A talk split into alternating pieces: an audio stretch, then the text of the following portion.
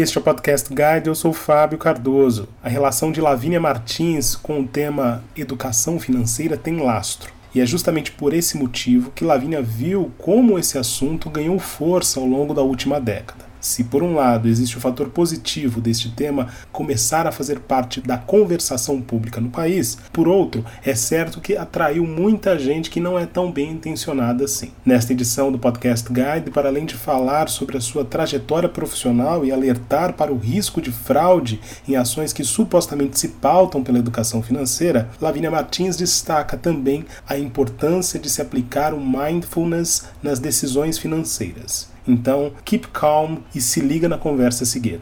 Lavínia Martins, é um prazer tê-la aqui conosco no Podcast Guide. Muito obrigado pela sua participação. Muito obrigada pelo convite, Fábio. É uma honra estar aqui com você hoje. Lavínia, para que nós possamos começar essa conversa, conta pra gente um pouco da sua história com o tema educação financeira. Como é que essa sua jornada eh, se iniciou?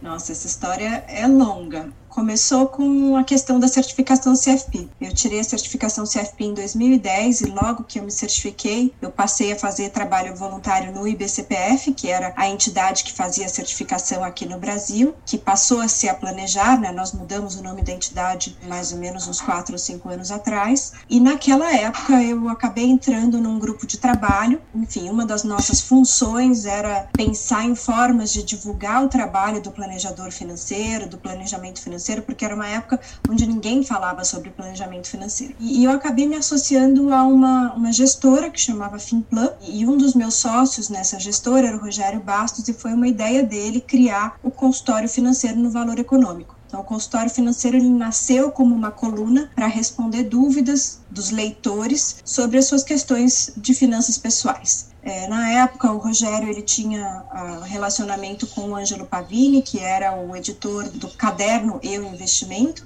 que era publicado, acho que era publicado diariamente no jornal. E ali nasceu o consultório financeiro em maio de 2010. Na época foi comemorando os 10 anos do jornal. Né? Então a coluna agora já tem 10 anos, então toda segunda-feira ela ainda é publicada e ela acabou se tornando um blog no site do Valor. Então quando você entra lá no, no site do jornal, você encontra toda semana as respostas dos planejadores financeiros certificados CFP para as dúvidas dos leitores do jornal. Então começou aí, depois eu fui fazer palestra na Expo Money, então minha primeira palestra sobre planejamento financeiro, sobre educação financeira foi na, na Expo Money em 2010 também, e eu participei das clínicas financeiras que o IBCPF realizou na Expo Money. É, então isso já faz bastante tempo, foi desde 2010. E depois em 2014, em 2000, dezembro de 2013 foi quando o IBCPF assinou um acordo de promoção de educação financeira, um, acordo de cooperação com a CVM. Tá? Então foi a CVM que procurou o IBCPF, propôs uma parceria para que o IBCPF se tornasse um ator na educação financeira do Brasil. A INEF, a Estratégia Nacional de Educação Financeira, ela nasceu em 2010. Eles criaram a Semana Nacional de Educação Financeira, então a Semana INEF ela nasceu em 2014. Então desde o primeiro ano de 2014 eu participo da organização dos eventos em parceria com a CVM como representante do IBCPF. Então a gente fez um projeto piloto, foi antes da Semana ENEF de, de 2014, a gente foi fazer uma, uma ação de educação financeira é, numa favela em São Paulo. Foi muito legal, foi o, o superintendente da SOI, o Vasco, ele foi junto com a gente na favela aquele dia participar da ação, do piloto, e dali a história cresceu. Né? No primeiro ano de Semana, Semana nós fizemos dois eventos, um no Rio e um em São Paulo, e depois os eventos foram crescendo ao longo dos anos, com a participação do trabalho voluntário dos profissionais CFP. E o último ano eu fui diretora da Planejar durante quatro anos também. E no último ano, quando eu estava como diretora, foi 2018, fizemos quase 300 eventos presenciais no Brasil inteiro, em várias cidades, em quase todos os estados do país. Então, assim, é é uma força, né? É uma, o trabalho voluntário dos profissionais CFP ele traz uma capilaridade de eventos muito grande e todo mundo gosta de participar. É isso. Foi, esse é um pouco da minha da história, né? De como é que eu me envolvi nessa coisa da educação financeira.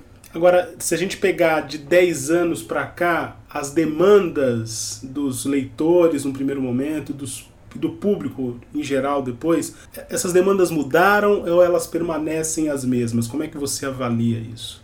Não sei se elas, elas mudaram. O que aconteceu é que a educação financeira cresceu muito, né? Ela acabou virando moda e ela atraiu muita gente. Então tem muita gente boa e tem muita gente duvidosa trabalhando com educação financeira no Brasil. Então acho que o grande, a grande questão do público é como conseguir separar o joio do, do trigo, né? Como conseguir identificar quem é um bom profissional, que ele pode realmente acreditar no que aquele profissional está dizendo, e quem é o profissional que está cometendo algum tipo de fraude. O que aconteceu no, nesse último ano de 2020 aumentou demais o número de denúncias de fraudes financeiras na CVM. Aliás, é uma coisa que acho que vem acontecendo ao longo dos últimos dois anos. 2019 cresceu muito, 2020 cresceu mais ainda. Por quê? As fraudes financeiras muitas vezes elas usam a educação financeira como uma maquiagem para vender alguma coisa. Né? Então, assim, o que a pessoa precisa olhar é se de fato ela está comprando um curso de uma pessoa que tem o propósito de ensinar a ela questões de educação financeira, ou se ela está comprando um curso que depois a pessoa vai vender mais alguma coisa e vai acabar, ela vai acabar caindo numa fraude. Né? Então, as pessoas precisam ter essa, esse discernimento, essa capacidade de, de identificar se, se aquilo é uma fraude ou se aquilo é uma coisa de verdade. Ao que parece, Lavínia, e percebendo um pouco do clima, esse contexto de mais fraudes tem florescido muito graças às mídias sociais. Eu sei que você tem um, uma página bastante ativa é, no Instagram. Eu queria que você falasse um pouco dessa experiência em especial. Como é que tem sido para você como é que você tem percebido esse clima por ali? Bom, é, essa questão de Instagram, vamos lá como é que tudo começou, também isso faz parte do meu envolvimento com educação financeira. É, em 2014 eu criei um blog, então foi antes da, do piloto com a CVM na favela, eu criei um blog para falar de educação financeira na internet, isso veio como demanda da, do, do, meu círculo de amigos, e esse blog chama Finanças Pessoais e Outras Coisas. Ele existe ainda, hoje eu posto um pouco menos nele, mas ele está lá, tem bastante informação gratuita de qualidade que está disponível na internet, que eu alimentei ele bastante ativamente durante cinco anos. E depois, um ano depois, eu criei o perfil Finanças Pessoais, era Finanças Underline Pessoais, para falar de educação financeira no Instagram. As primeiras contas que eu vi que falavam de, de educação financeira, de planejamento financeiro no Instagram, eram todas americanas. Aqui no Brasil não existia. Quem A primeira conta que eu conheço foi a da Ana Leone, o Dinheiro com Atitude, e o Finanças Femininas da, da Carol Sandler para mim são as primeiras, não, não me lembro assim de outras. Eu me lembro que assim, quando eu tinha mais ou menos uns 30 mil seguidores, uma vez eu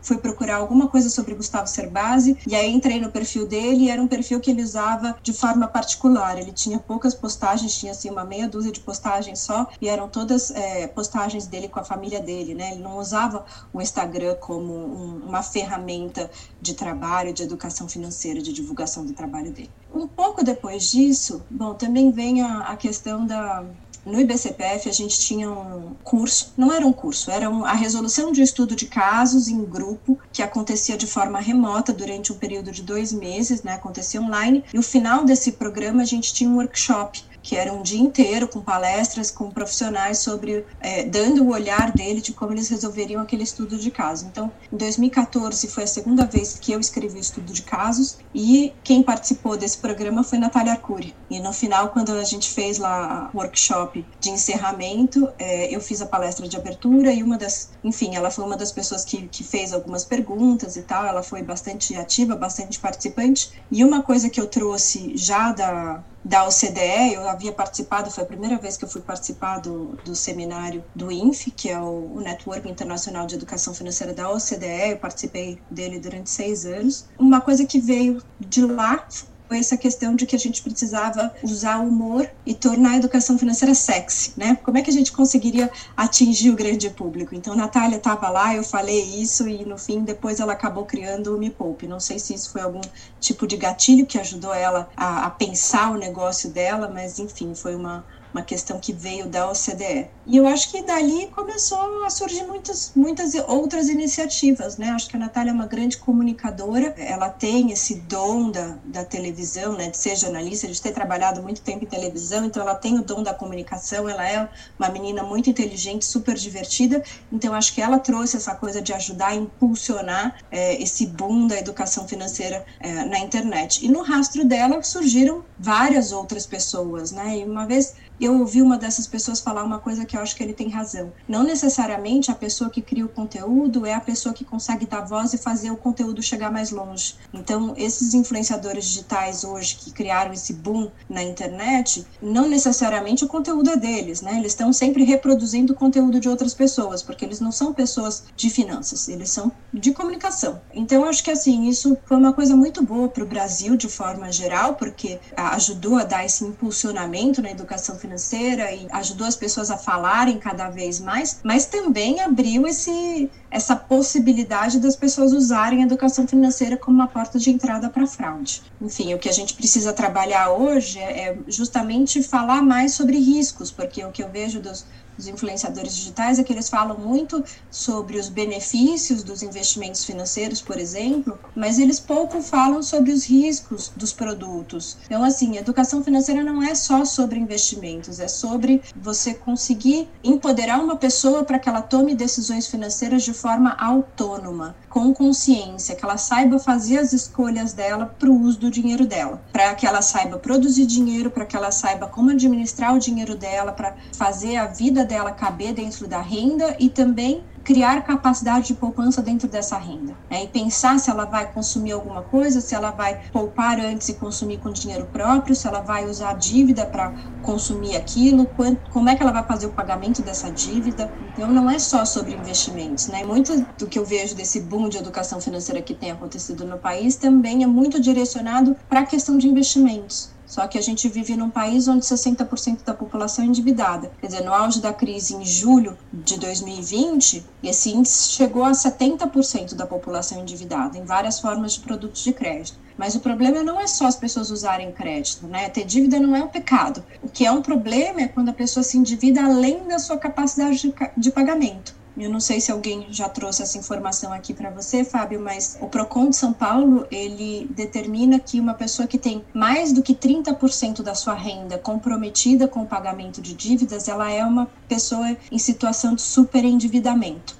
Então, assim, o que é um endividamento saudável? O endividamento saudável ele não pode consumir mais do que 20% da renda mensal da pessoa. Então, a gente precisa trazer esse tipo de informação. As pessoas precisam saber como é que elas estão usando a renda delas e parar de fazer contabilidade mental, né? O que eu vejo também das pessoas, as pessoas acham que elas ganham um valor X, que é o valor bruto que está na carteira de trabalho, mas elas não, não se atentam que elas ganham um valor Y, que é o valor líquido, que esse é o é, depois de todos os descontos pontos do Olerite é o que entra na conta corrente. Então, aquele é o dinheiro que ela tem disponível para viver. E dentro daquele dinheiro tem que ter capacidade de poupança, tem que ter lá um X que ela vai começar a guardar, vai começar a investir, aí sim vai aprender a usar o mercado financeiro de uma forma geral, né, na questão dos investimentos.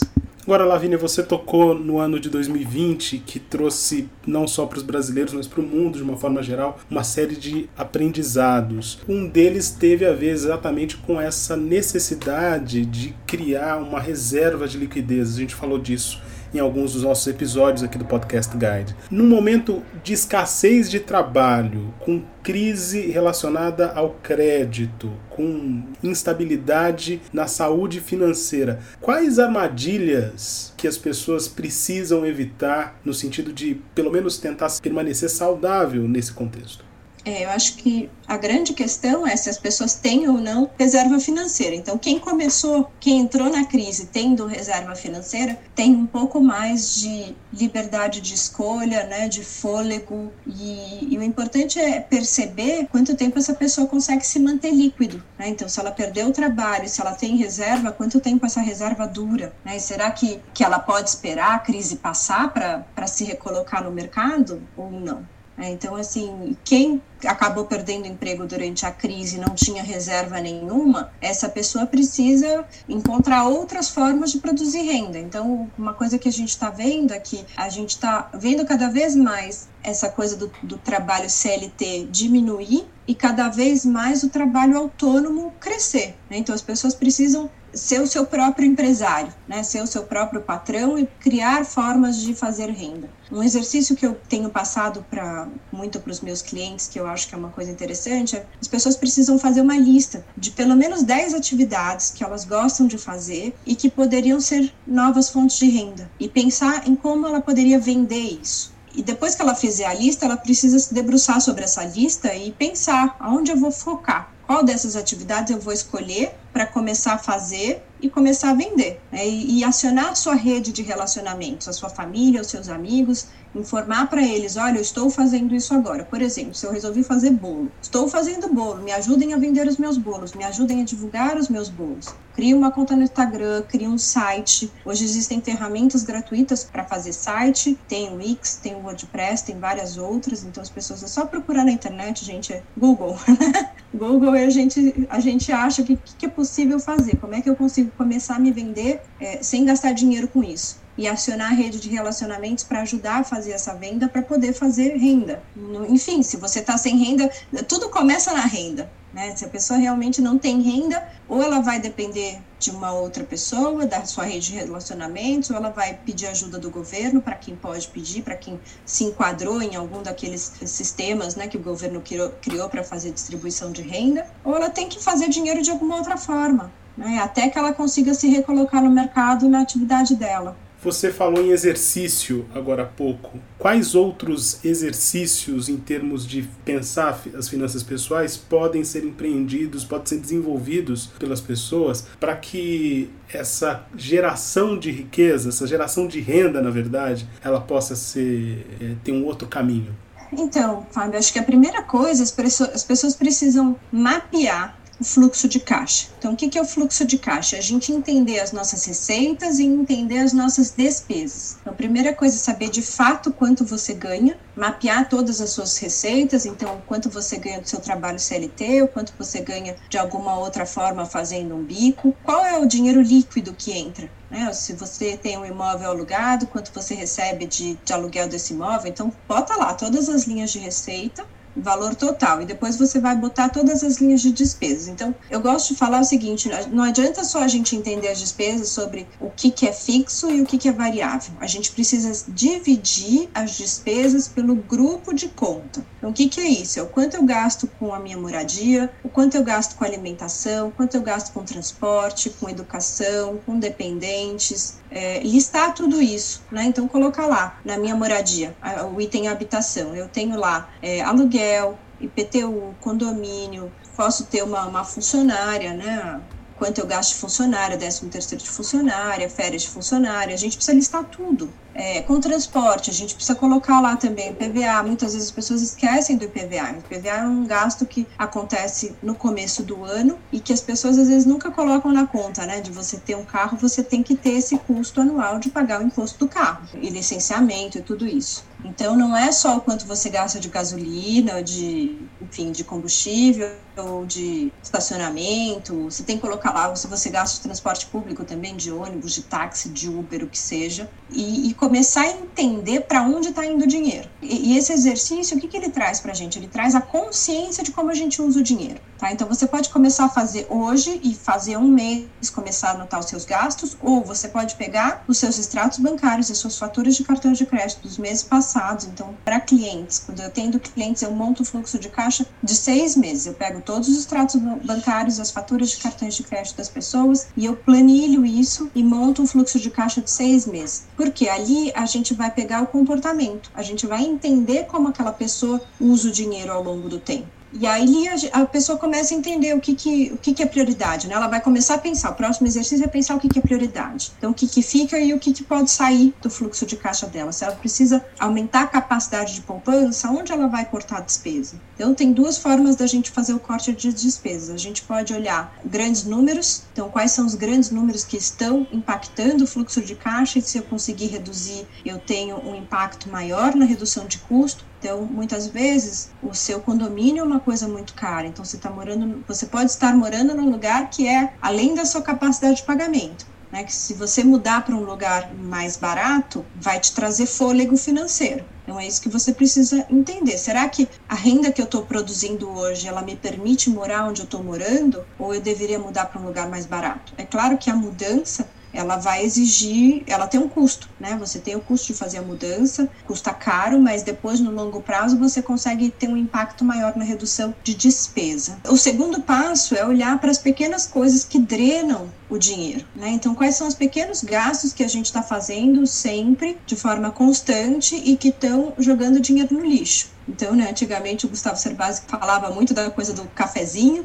e muita gente bateu nele porque né, as pessoas falavam não, mas o cafezinho é o que faz a gente feliz, né? Não vou cortar todos os cafezinhos, mas por exemplo, se você toma 10 cafés por dia, você pode cortar pelo menos metade, passar a tomar 5, 3, 5. É, eu sou uma pessoa que eu tomava muito café. Aí eu cortei os cafés. Eu falei, hoje em dia eu tomo café duas vezes no dia, no café da manhã e depois do almoço. Pronto. É isso, me satisfaz, me traz o prazer de tomar o cafezinho e não é uma coisa que traz um rombo no bolso, certo? E também não traz tanta cafeína, porque muita cafeína depois a gente dorme mal, né? Não dorme. A segunda, outra coisa que, é, que drena dinheiro são as assinaturas. Então, a gente precisa fazer uma limpeza nas assinaturas. É importante olhar tudo que você está gastando. Por quê? Hoje em dia, a gente tem muitos aplicativos que você tem lá uma semana grátis e você tem que botar o cartão de crédito para poder usar aquele aplicativo. E depois de uma semana, você está pagando ele. Muitas vezes é uma coisa que você não está usando, né? Ou você usa ele dois, três meses, depois você não usa mais. Então, assim, é importante entrar na,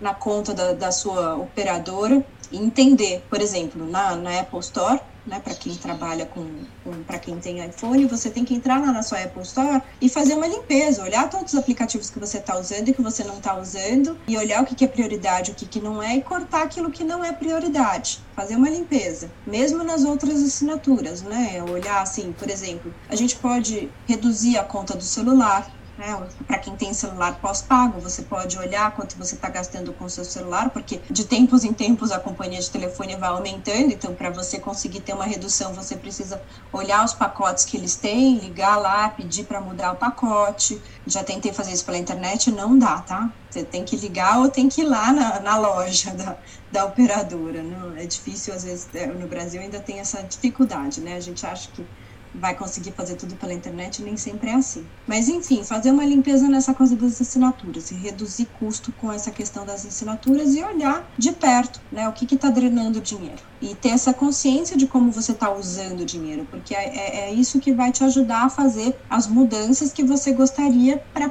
criar capacidade de poupança para usar o dinheiro de uma forma mais racional e menos emocional. Aliás, mais um exercício, Fábio. Não sei se você já ouviu falar de mindfulness. Mindfulness é, é, a presença, né? É o exercício da presença. Então, eu gosto de falar que a gente precisa aplicar o mindfulness no uso do dinheiro. O que, que é isso? É a cada decisão financeira, a gente precisa parar e pensar, prestar atenção naquilo que a gente está fazendo e, e pensar se a gente realmente quer aquilo, se aquilo é uma prioridade, se está dentro do seu orçamento, é, se você tem dinheiro para pagar por aquilo, como você vai fazer o pagamento.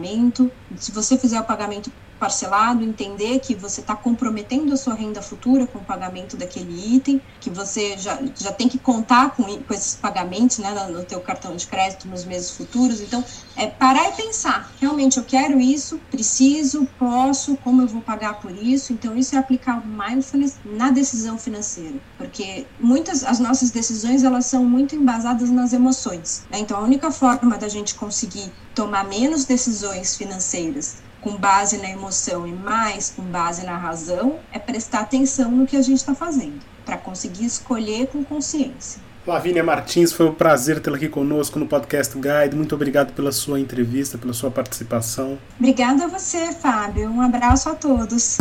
Esta foi mais uma edição do Podcast Guide. A nossa lista completa de entrevistas está disponível no Apple Podcasts, no Deezer, no Google Podcasts, no SoundCloud e no Spotify. E no aplicativo O Guia Financeiro, além dos nossos podcasts, você encontra muito mais conteúdo sobre o mundo da economia em diversos formatos.